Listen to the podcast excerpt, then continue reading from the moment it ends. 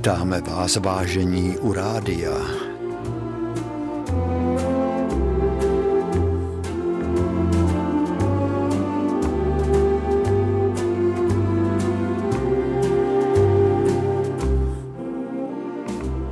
Toho rozhlasového přijímače... No, papoušku, nejseš trošku afektovaný?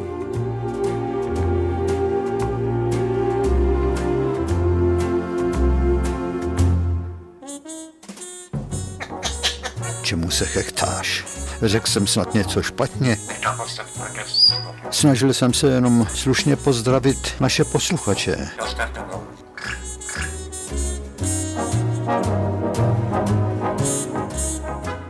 Nebo že by tě rozesmálo to slovo rozhlasový přijímač?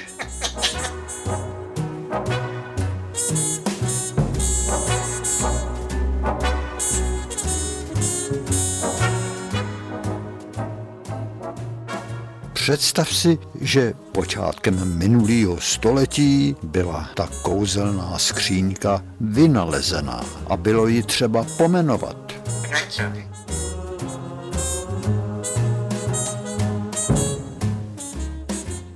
Rádio je sice slovo výstižný, ale není to slovo české. Rozhlas, to je slovo české a navíc o slabiku kratší ještě než rádio.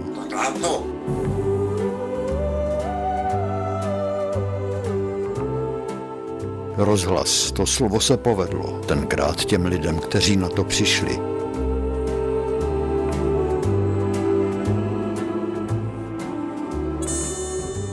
U televize už se slovo rozvit neujalo, tak se mě přestaň vysmívat. Opice.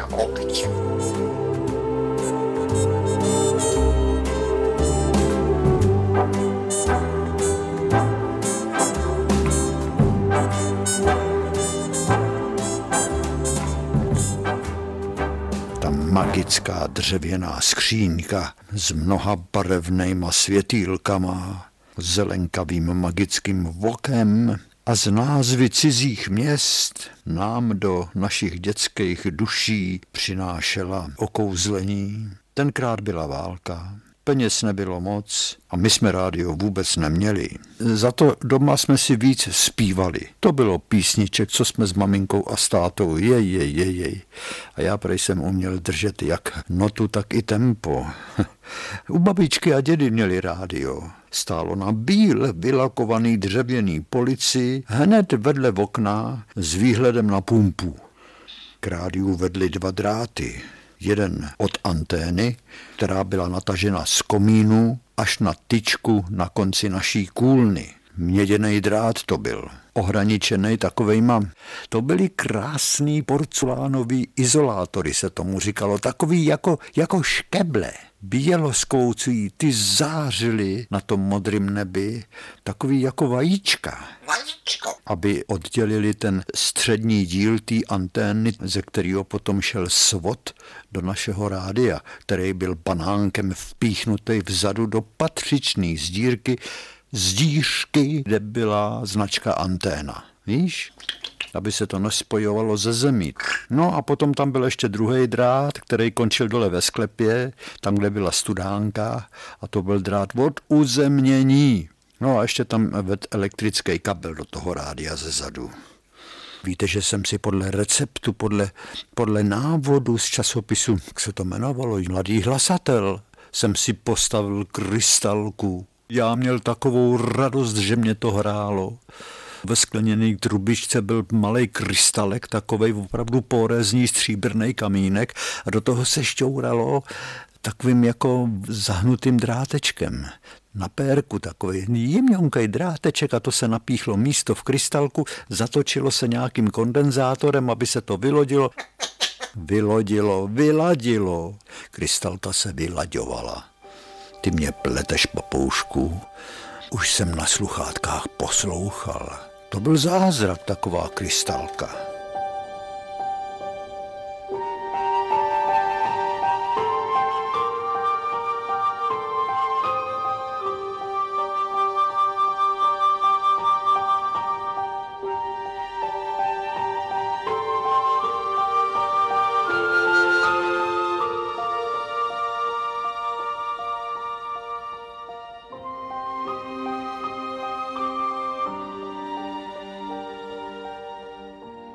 No ale to rádio, vraťme se k tomu rádiu u toho dědy na té polici. To byla bedínka kouzelná, hnědě vyzdobená, byly tam jako namalovaný na ní takový, jako kdyby byla z drahýho dřeva. Oblí tvary měla. Strejda Vašek jí koupil těsně před válkou, 4lampovku, superhead. Jmenovala se Makrofon. Mně stačilo, když to děda zapnula, nemusel jsem to ani poslouchat. Jenom jsem se díval na ty zářící jména vzdálených měst. Miláno, Paris, PTT, Marseille, co tam ještě bylo, Beromünster, Riga, Oslo, Helsingborg, Venecia. Já jsem si připadal, že v těch městech jsem. Spoustu knoflíků tam bylo a taky tam byly 4 žárovičky od krátkých vln, které sice svítily zelený, oranžový, modrý, bílý. Byly tam vlnový dílky, třeba 41 metrů, 31 metrů, 28 metrů, ale ty byly vykuchaný, ani nepíply, protože tenkrát se nesměl poslouchat cizí rozhlas. Bylo tam na tom knoflíku takový odporný sdělení na tuhý kartičce, to bylo navlečený na tom ladicím knoflíku, pamatuj, že poslouchání cizího rozhlasu se trestá káznicí nebo i smrtí. No a bylo to tenkrát za protektorátu Böhmen und Mähren. A to jsme byli součástí někdy i Großdeutsche Reich, velkoněmecký říše. No byla válka, to nám kazilo dětství. Hrozně moc. No a celá hořejší polovina té bedínky, přes tu hořejší polovinu byl napnutá látka, vzorovaná plastickým vzorem, připomínal tak trošku včelí plást. Když rádio hrálo a někdo tam mluvil, ta látka zakrývala totiž amplion, reproduktor, když někdo hrozně řval, nebo když tam dechovka hrála, nebo jakákoliv muzika, tak ta látka se do rytmu té hudby tetelila. No a protože zadní strana toho rádia byla plná dírek, rádio bylo plný lamp, který žhnuli. To byly takový trubičky skleněný, překrásný. To byl pohled do toho rádia, plný všelijakých žebříčků, všelijakých drátečků a pružin. Tam se v těch skleněných baňkách vyindukovávali, rozdělovali ty všelijaký rozhlasový vlny. No to byl zázrak, pohled do takového 4lampového superhetu. Aby to neschořelo to rádio, tak ten zadní papírový kryt černý byl plný dírek. Takže vzadu za rádiem na zdi byly takový světlý obrázky. Tam se promítaly skrz ty dírky, jak procházelo to světlo.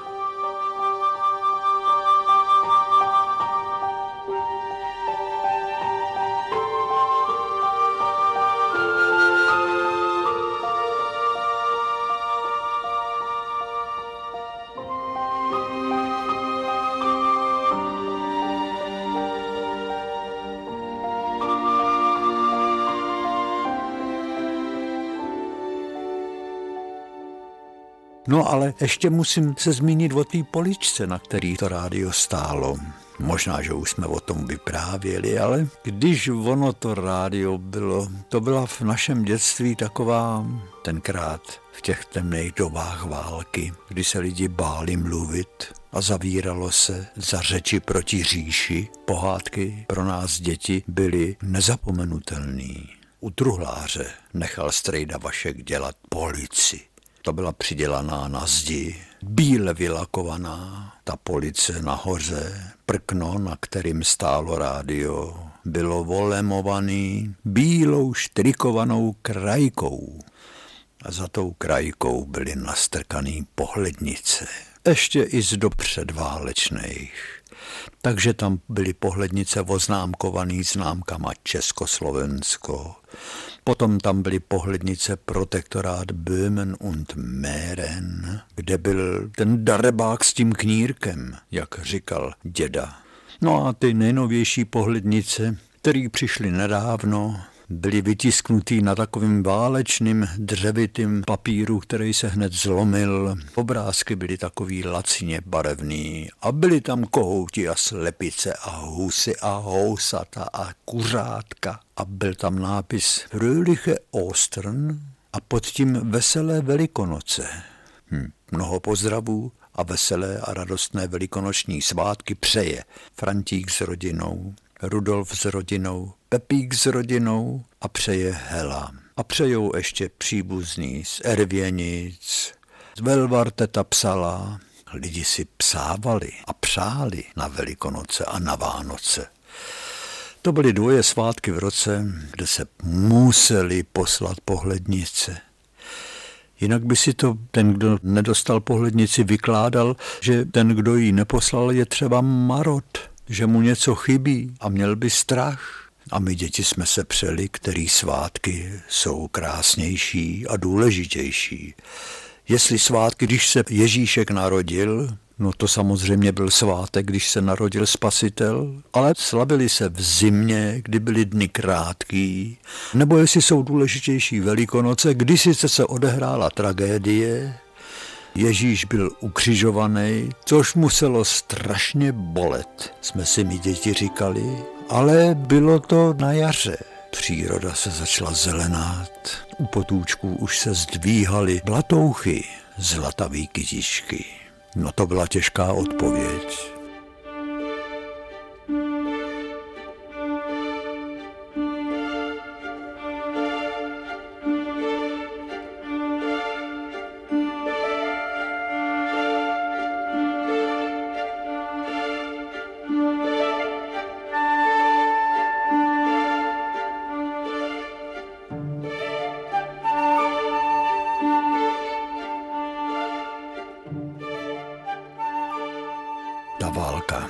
To dětství kazila. My jsme se radovali jako děti, no tak byla to pohádka dětství.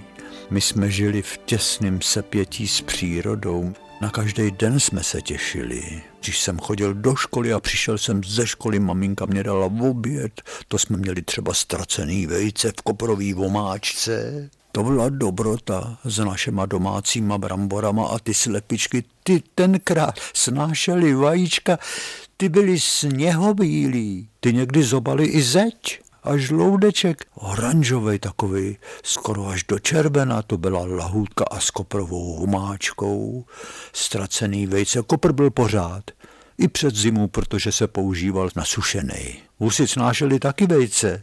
No a když jsem dostal oběd, nejdřív jsem hodil tašku do kouta, nabaštil jsem se a hurá ven. Pepík Tyšer soused a Vlastík Váňojc a Květa Kopeckejch a Jeroušek Franěk, Pepík Vosikojc. Tam nás bylo, ona ta vesnice byla plná dětí. Tam přišli, o tom už jsme sice taky mluvili, ale bůh ví kdy, když vysíláme těch 18 let, tenkrát přece se stala ta tragédie, jak se zmocnili v Sudetech vlády fašisti, vyhnali Čechy a všichni, kteří bydleli na severu v Sudetech, třeba zrovna v těch Ervěnicích, no tak se nastěhovali do Pavlíkova. Domky byly malý, byly domy, kde v každé místnosti bydlela jedna rodina. Ale pro nás to mělo výhodu, že do hraní, jo. Po Velikonoce už to začalo. Kuličky jsme cvrnkali, skákali jsme panáka, hráli jsme vybíjenou s balónem. No, balóny nebyly. Když měl někdo vorvaný tenisák, bejvalej, to byla jenom taková gumová kulička z předválečné doby. Na tom tenisáku nebyl ani jeden chlup jako dřív. Ale přeci jenom jsme s tím si házeli a hráli jsme vybíjenou, ale vždycky se našlo pár hadrů a my jsme si dělali hadráky. Svázal se pár hadrů, dělala se z nich taková koule a převázalo se to provázkama. No tak jsme si s tím hráli fotbal nebo jsme to házeli po sobě a musel to každý chytit. Když to nechytil a byl trefený, tak šel z kola ven. To byla takzvaná vybíjená. To bylo her, to jsme byli šťastní.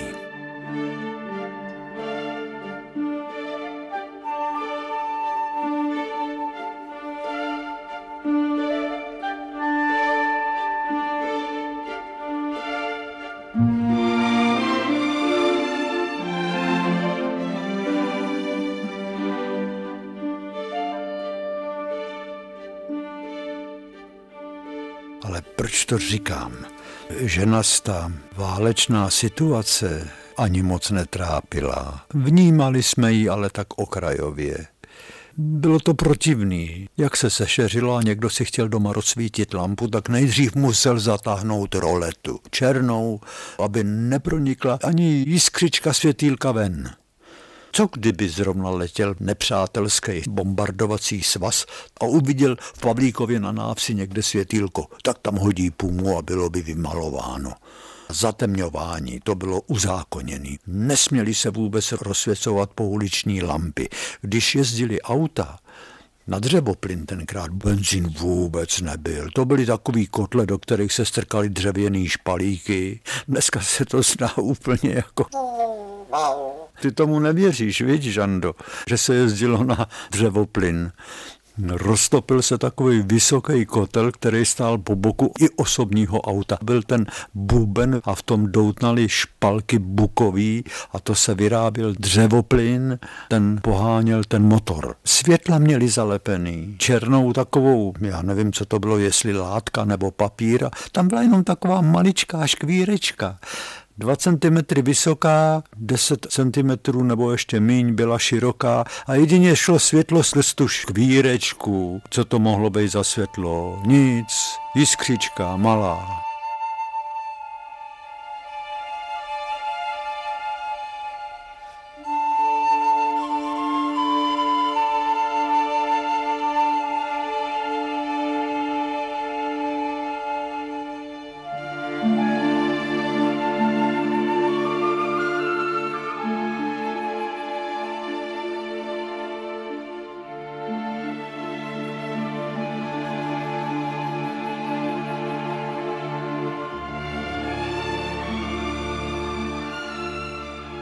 Smuteční vrby, které byly u rybníka, 2 takový veliký na jedné straně, kde byla naše ulice, a 2 velikánský, mnohem větší, byly na druhé straně rybníka, kde měl na zahrádce pan Hamouz skalku a na ní byla betonová karkulka s košíčkem, který byl plnej betonových jablíček a hrušek. No tak smutečných vrb a proutí, který bylo tak důležitý, jsme měli hábaděj, museli jsme umět plíst pamihodu, pomlásku. Někdo uměl ze 3, ze 4, z 5, z 6, ze 7, z 8 i z 9 proutků. Ty vrby začaly vonět, když se začaly nalejvat mízou. Ty voněly tak, jako když babička otevřela skleník, kde měla sáčky plný nasušeného koření a bylin. Vrby voněly jako babičiný koření.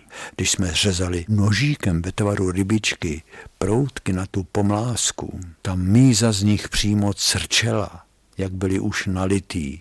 A my jsme si sedli na pařez. Kolem rybníka bylo zetlelejch pařezů spoustu. To jsme měli zakázáno, sedat si jen tak na holou zem. A už jsme měli řechtačky a klapačky, ty řechtačky dřevěný, jak se s nima točilo, a oni vydávali takový kraval. A tatínek mě udělal takovou nádhernou klapačku, kterou bíle vylakoval a ještě ji černě volinkoval. No to byla klapačka nejhezčí v Pavlíkově. A začali jsme dělat píšťalku. Uřízli jsme silnější větev, nožíkem ve tvaru rybičky, to musel mít každý kluk. To byl tak krásný pohled na tenhle ten nožík. To očko té rybičky, ono se v tom jarním slunci lesklo. Každá šupinka plastická tam byla na tom držátku té rybičky. I ploutvičky tam byly. Nůž byl ostrý jak břitva. Pro nás uříznout silnější kousek vrbového prutu, silnej, no asi jako ukazováček. Začalo to kouzelný poklepávání tím nožíkem na kůru toho vrbového silného prutu, protože my jsme z něj museli opatrně, aby se neroztrhla, sundat kůru. Tu vrbovou kůru obnažit, udělat trubičku z té vrbové kůry, tak jsme poklepávali a zpívali jsme Otloukej se, píšťaličko, nebudeš-li se otloukati, budu na tě žalovat i císaři pánu, on ti dá ránu. A jak to bylo dál, no, to už nevím. Na klíně nám ležela trubička bělonkej klasíček. Ten jsme museli rozdělit, aby se zpátky strčil do té píšťalky a už tam měl komoru, už musel být oddělený ten náústek, ten jsme ze zhora seřízli, do píšťalky udělali zářez a už se vozívalo pískání.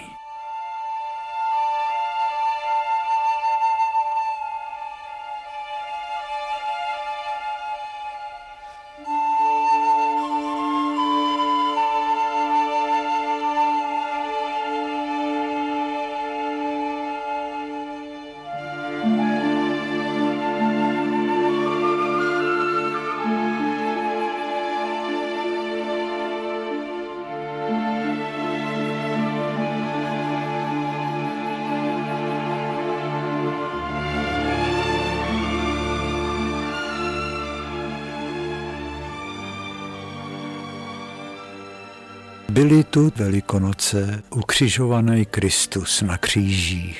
Křížky byly kolem vsi. Z pískovcových podstavců trčely černý litinový kříže a na nich Kristus Pán. Když jsme chtěli vidět veliký obraz ukřižování, tak jsme museli jít za rakovnický kostel. Tam na jižní stěně byl z barevných dlaždiček keramičky Rako sestavený obraz ukřižování. Kříž, Ježíš už leží bez života, Panně Marii na klíně. Pod ním jsou hřeby kladivokleště a tam bylo napsáno: vy všichni, kdo kráčíte kolem, pohleďte a vězte, že není větší bolesti, než je bolest má. Je to vlastně 13. obraz z křížové cesty z Kalvárie. Před tou mozaikou vysokou téměř 3 metry, kde se tak leskly zlatý svatozáře, jak Krista, tak Panny Marie. Pravým zlatem prej byly ty dlaždičky pozlacený. Vždycky jsem stával ohromený.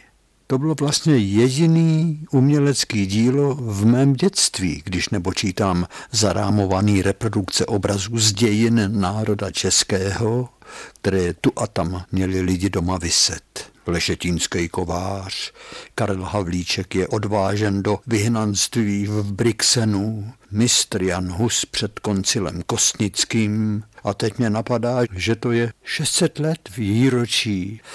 Hranice vzplála tam na břehu Rýna, na ní umírá dálné vlasti syn. To jsme vždycky 6. července zpívávali, než nám to zatrhli, protože tam vystupovali i legionáři.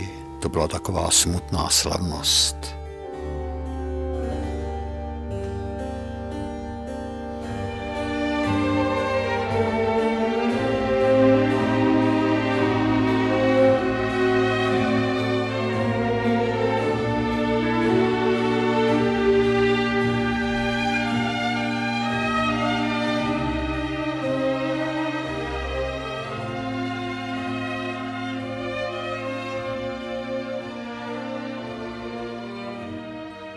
Ale vraťme se zpátky k Velikonocům.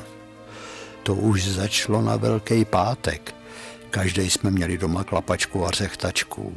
Zpívali jsme, na ty řechtačky a klapačky jsme dělali hrozný virvál. Klekání zvoníme a zrádce honíme. Ty zrádče nevěrný, co jsi to učinil, že si svého mistra pánům prozradil. Ti páni nevěrný, jako psi černý, kopali jámu Ježíši Pánu a na zelený čtvrtek do hrobu ho dali. Na bílou sobotu z hrobu vyndali. A takhle jsme chodili po vsi a zpívali jsme na Velký pátek.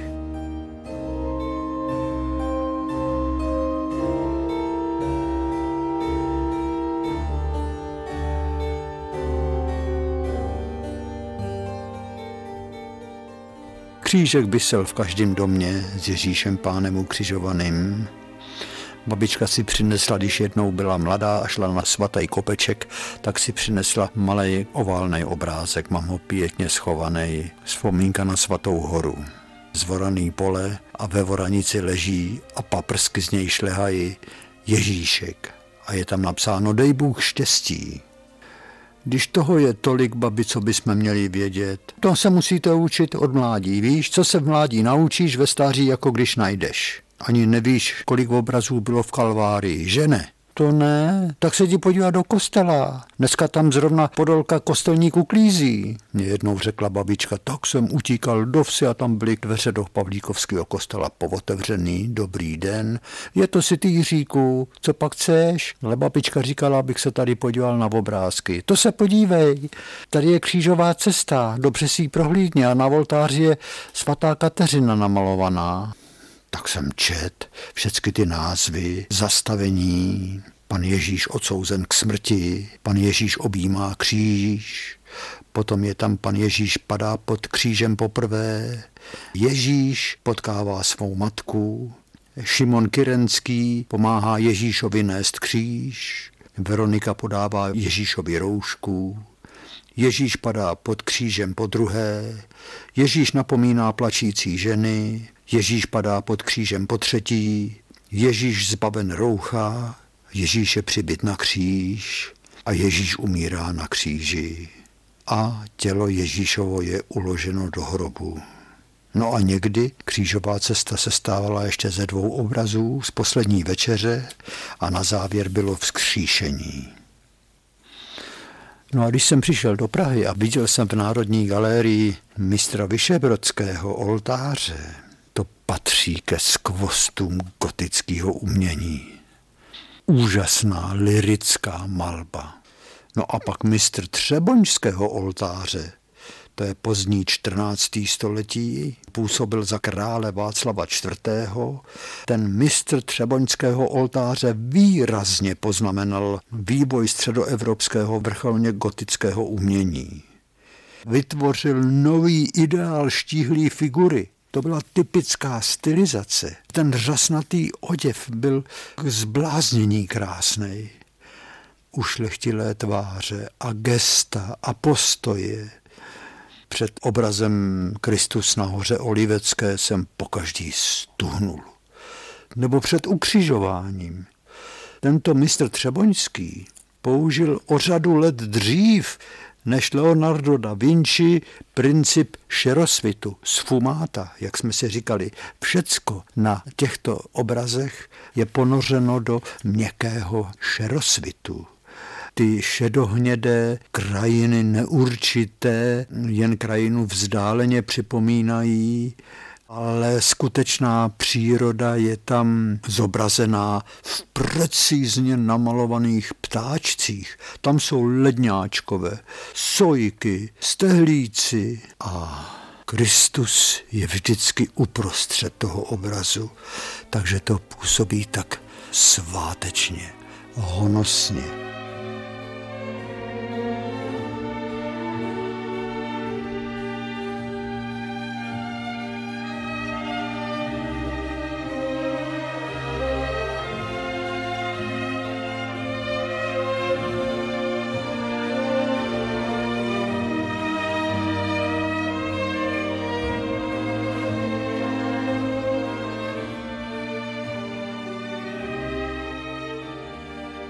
A pak musela uběhnout celá řada let. Blízko Štrasburku je město Kolmár a tam jsem viděl obraz ukřižování. Ten obraz je vytvořený malířem, kterému se sice říká Grünewald, Matthias Grünewald, ale ve skutečnosti to jméno je tak trošku vymýšlený, protože se neví, jestli se náhodou nejmenoval Niedhart nebo Godhart. Prostě se ujalo jméno Grünewald.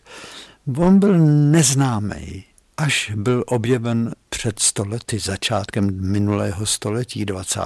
Představte si to, takové věci se dějou v umění, že ty nejvýznamnější obrazy nebo nejvýznamnější hudební díla jsou objeveny o několik set let později. To bylo to samé s Johannem Sebastianem Bachem. Ten byl zapomenut. Nebýt Mendelssohna Bartholdyho, který ho náhodou objevil a vynesl znovu na světlo boží, tak jsme Johanna Sebastiana Bacha neměli. No a tak to bylo i s Matthiasem Grünewaldem. To jsem přišel před jeho Isenheimský oltář a úplně jsem stuhnul. To byla taková krása, že na to do smrti nezapomenu.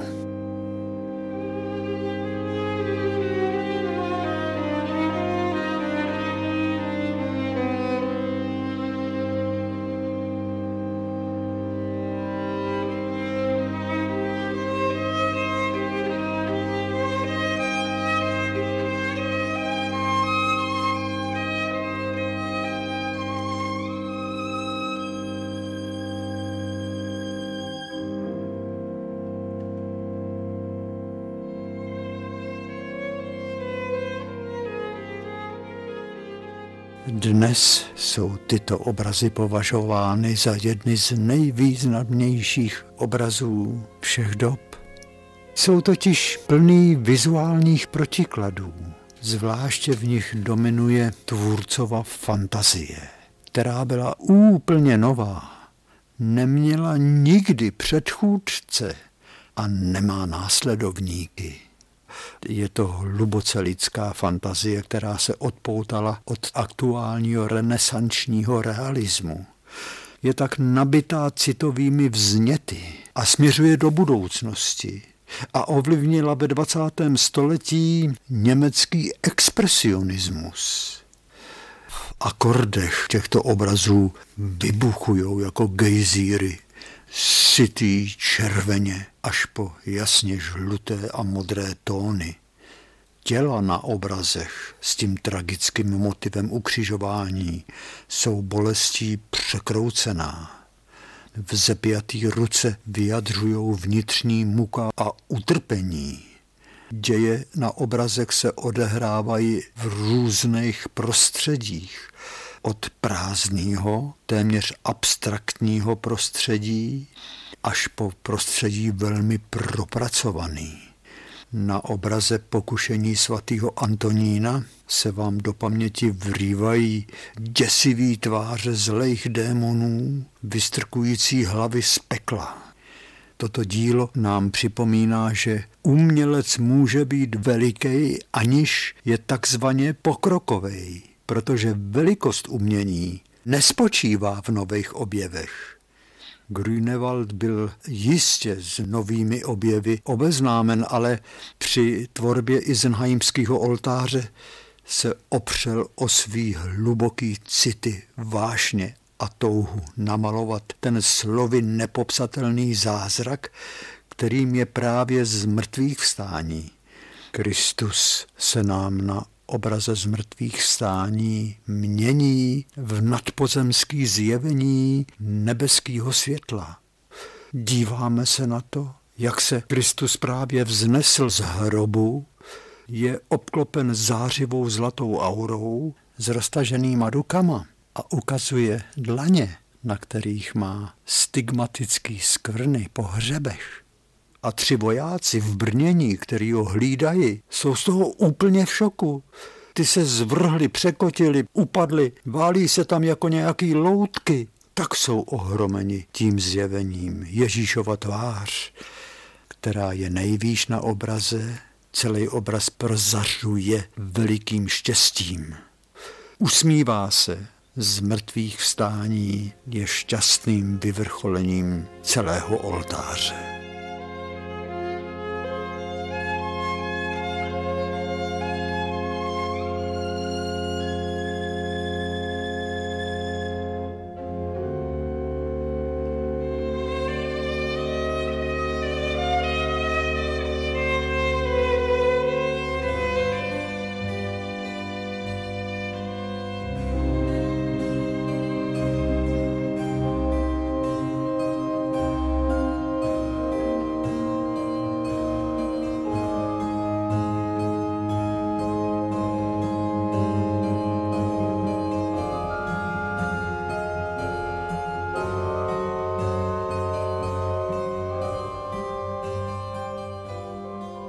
Středem oltáře je rozměrný ukřižování.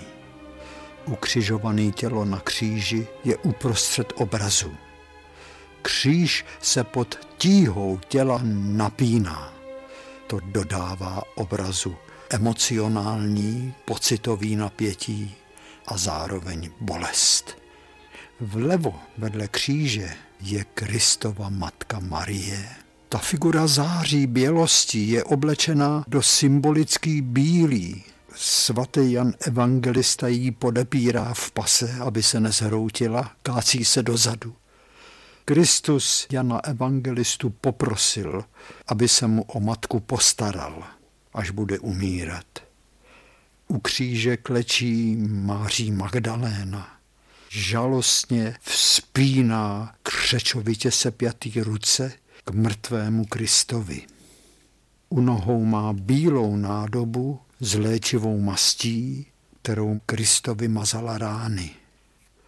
Napravo od kříže je bílej beránek boží, nesoucí křížek a z hrudi prolévá do kalichu krev pro spásu lidstva. Oči beránka hledí na Kristovo utrpení, na zlomenou nohu i na to probodané tělo a nesnesitelně napnutý paže. Kristovy ruce, probodaný hřeby, vyjadřují jeho těžkou, tělesnou i duševní bolest. Gesta rukou všech čtyř postav na obraze jsou silně emotivní, expresivní. Grünewald měl jediný cíl. Malba byla vlastně jeho kázání. Pomocí obrazů hlásat pravdu tak, jak je psáno v písmě svatém.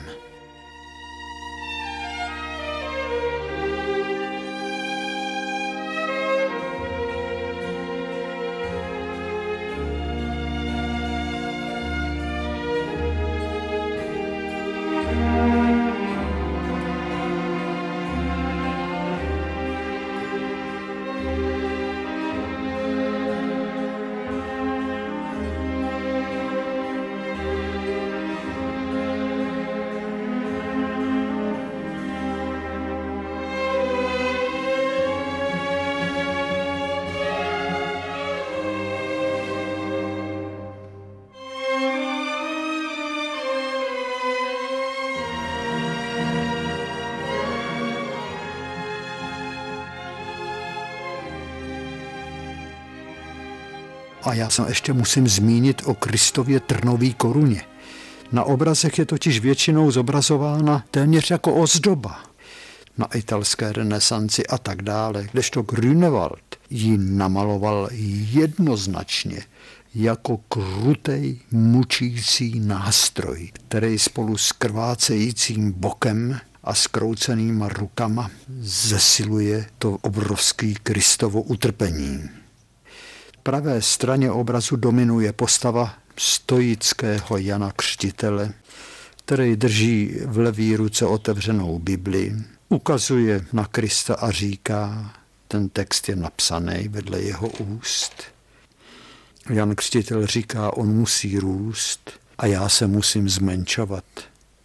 Pozadí obrazu je tmavý, hrozivý a o to víc ten prosvětlený děj obrazu působí na diváka. Grünewald je podobnou záhadou, jako byl Shakespeare.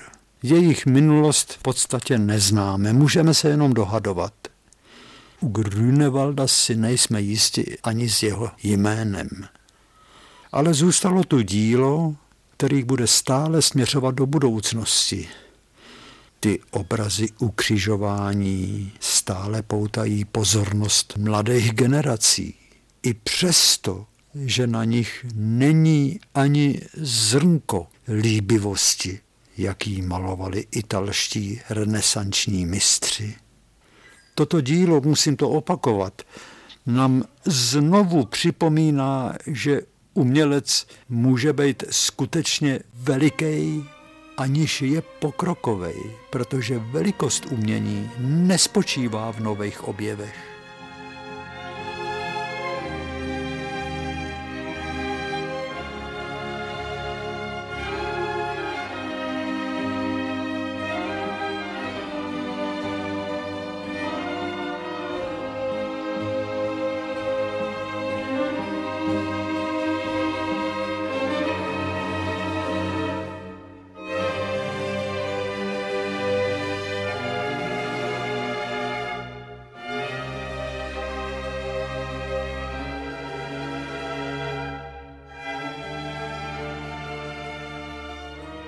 Grünewald ten obraz totiž maloval pro nemocnici, kde se léčili lidé nakažení morem. Snad Grünewalda vedla ta myšlenka, že když těm nemocným ukáže, že člověk, Ježíš, prožil taky tak veliký utrpení, možná, že daleko větší, než prožívají ti nemocní tím morem, když Ježíše ukřižovávali, To umučené tělo namaloval nesmírně sugestivně. Ta barva toho těla je až do šeda, do zelena a ty krvavé rány po těch mučících důtkách, to muselo být nepředstavitelný. To mučení toho Krista, než ho přibili na kříž. Proč tenkrát v době, krátce po tom, co Leonardo namaloval Monu Lízu, krátce po tom, co italští měšťané se nejraději obklopovali renesančním uměním. Renesance je znovuzrození, touha mít kolem sebe krásu, jak ji dokázalo dokonale vytvořit období Starého Říma, Starého Řecka. To byl ideál krásy. Kde vzal Grünewald tu odvahu jít úplně jinou cestou, než bylo tenkrát zvykem? A proč sáhnul po zobrazení tak neúprosně drastické? Aby snad těm nemocným chudákům ukázal, že je ještě větší bolest, než prožívají oni, nemocní morem. Jestli pak vůbec za ten obraz dostal honorář. Třeba to byla jeho taková vnitřní zpověď. Třeba chtěl přenést na obraz to, o čem vypráví Bible. Kázání těm nemocným.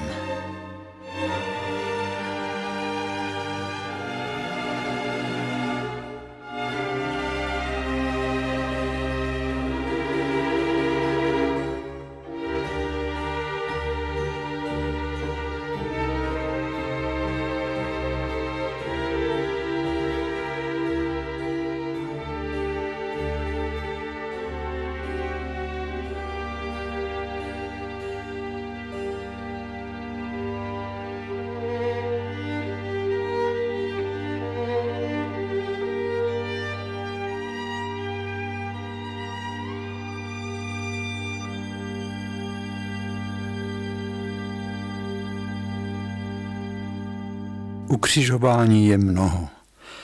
My jsme jich viděli bezpočet. Ale žádný se člověka nedotkne tak, jako ukřižování Grünewaldovo. Tam je tolik dějů. Teď ten oltář je rozkládací. Může se všelijak zavírat a otevírat. Když je oltář zavřený, tak je tam narození Páně. Marie, malej Ježíšek, andělé zpívají. Líbezný téma, plný jasu, modré zářící oblohy. Když se oltář otevře, tak je tam obraz temný, na temném pozadí, hlavní téma kříž. Proč se tak snažím popsat vám něco, co je slovy těžko popsatelný? A to je právě Grünewaldův Isenheimský oltář.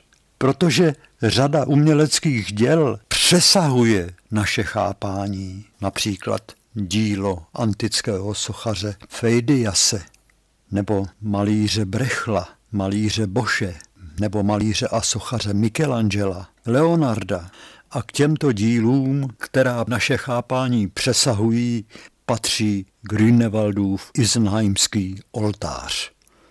Malíř Grünewald předstihl dobu. To je oltář namalovaný roku 1510. Pravá hodnota tohoto obrazu byla objevena až o 400 let později, až v roce 1910. Němečtí malíři, takzvaní expresionisté, objevili toto veledílo, které se vymykalo principu, když jej maloval Grünewald v roce 1510, tak se ten obraz vymykal renesanční tvorbě. No a teď zase se musím ptát, proč o takovémto obraze tak hovořím dnes, kdy každý den v televizi vidíme tolik krutostí. Protože, to jistě všichni víte, doba je plná takzvaného vizuálního smogu. Vizuální pakultury a krásná díla je třeba stále střežit a respektovat je. Tady udělám raději tečku, protože papoušek se na mě kouká dost smutně, protože už vám jakoby kážu a to bych nechtěl. Jsou Velikonoce. Vraťme se zase k těm nádherným svátkům jara.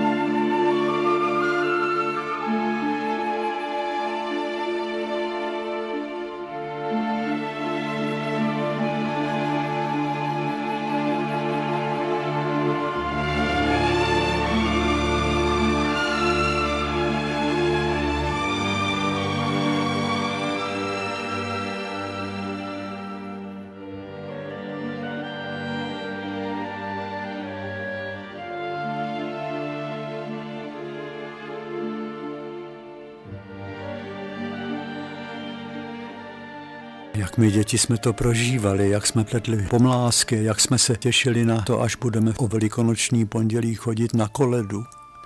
Kolik vykoledujeme vajíček, jak půjdeme na louku, kde kvetly chudobky, sedmikrásky, to je zajímavý. Všimli jste si, teda aspoň tady u nás v Praze, že v této zimě sedmikrásky kvetly stále. Sníh, pokud napad, tak ležel jenom den nebo dva.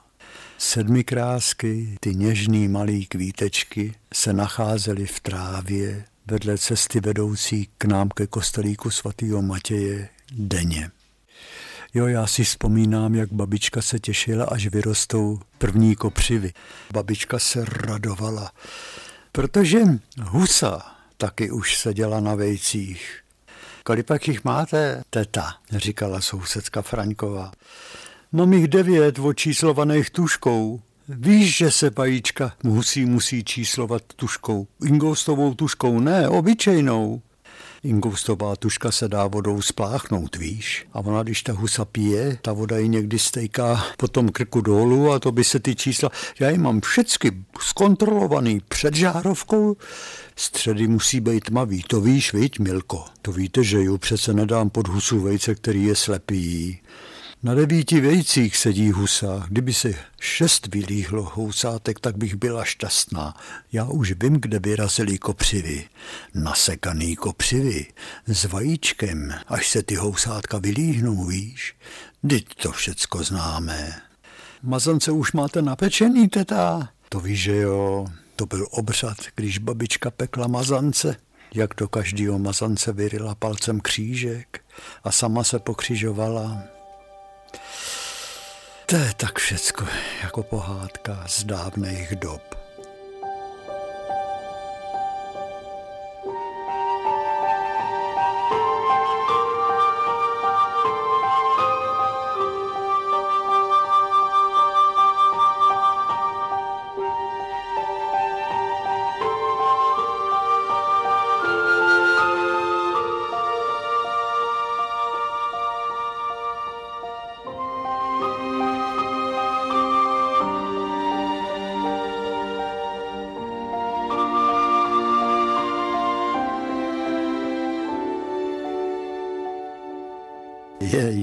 Vždyť jsem se nezmínil o tom nejhezčím dnu, o velikonočním pondělí, jak jsme chodili na koledu.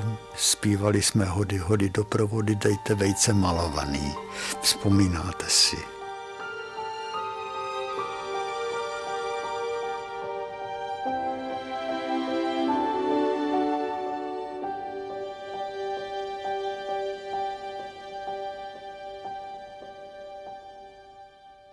Zítra zase musíš do školy, chlapče, a ty úkoly na ty nezapomeň. To víš, že jo, mami? A kdo nám dnes dává úkoly a kdy je píšeme? Ten jeden z úkolů, to bylo to mé dnešní vyprávění o jednom obrazu ukřižování, které vytvořil Matthias zvaný Grünewald.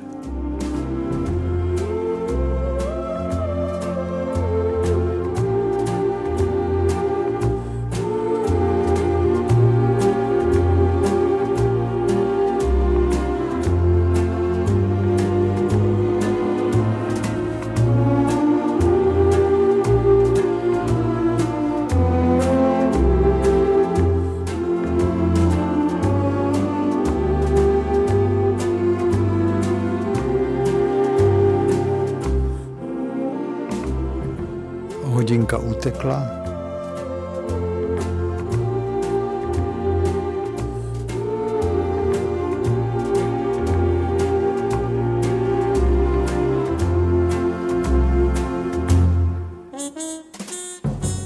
Děkujeme vám za to, že jste nás poslouchali.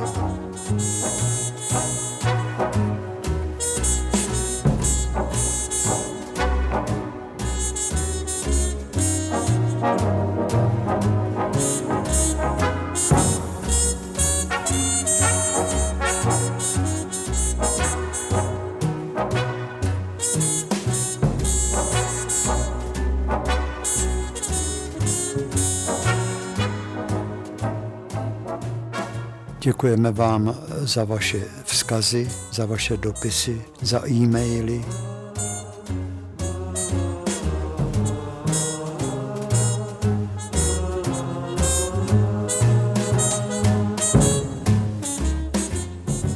No, ať se vám vydaří ty Velikonoce, ať jste šťastní.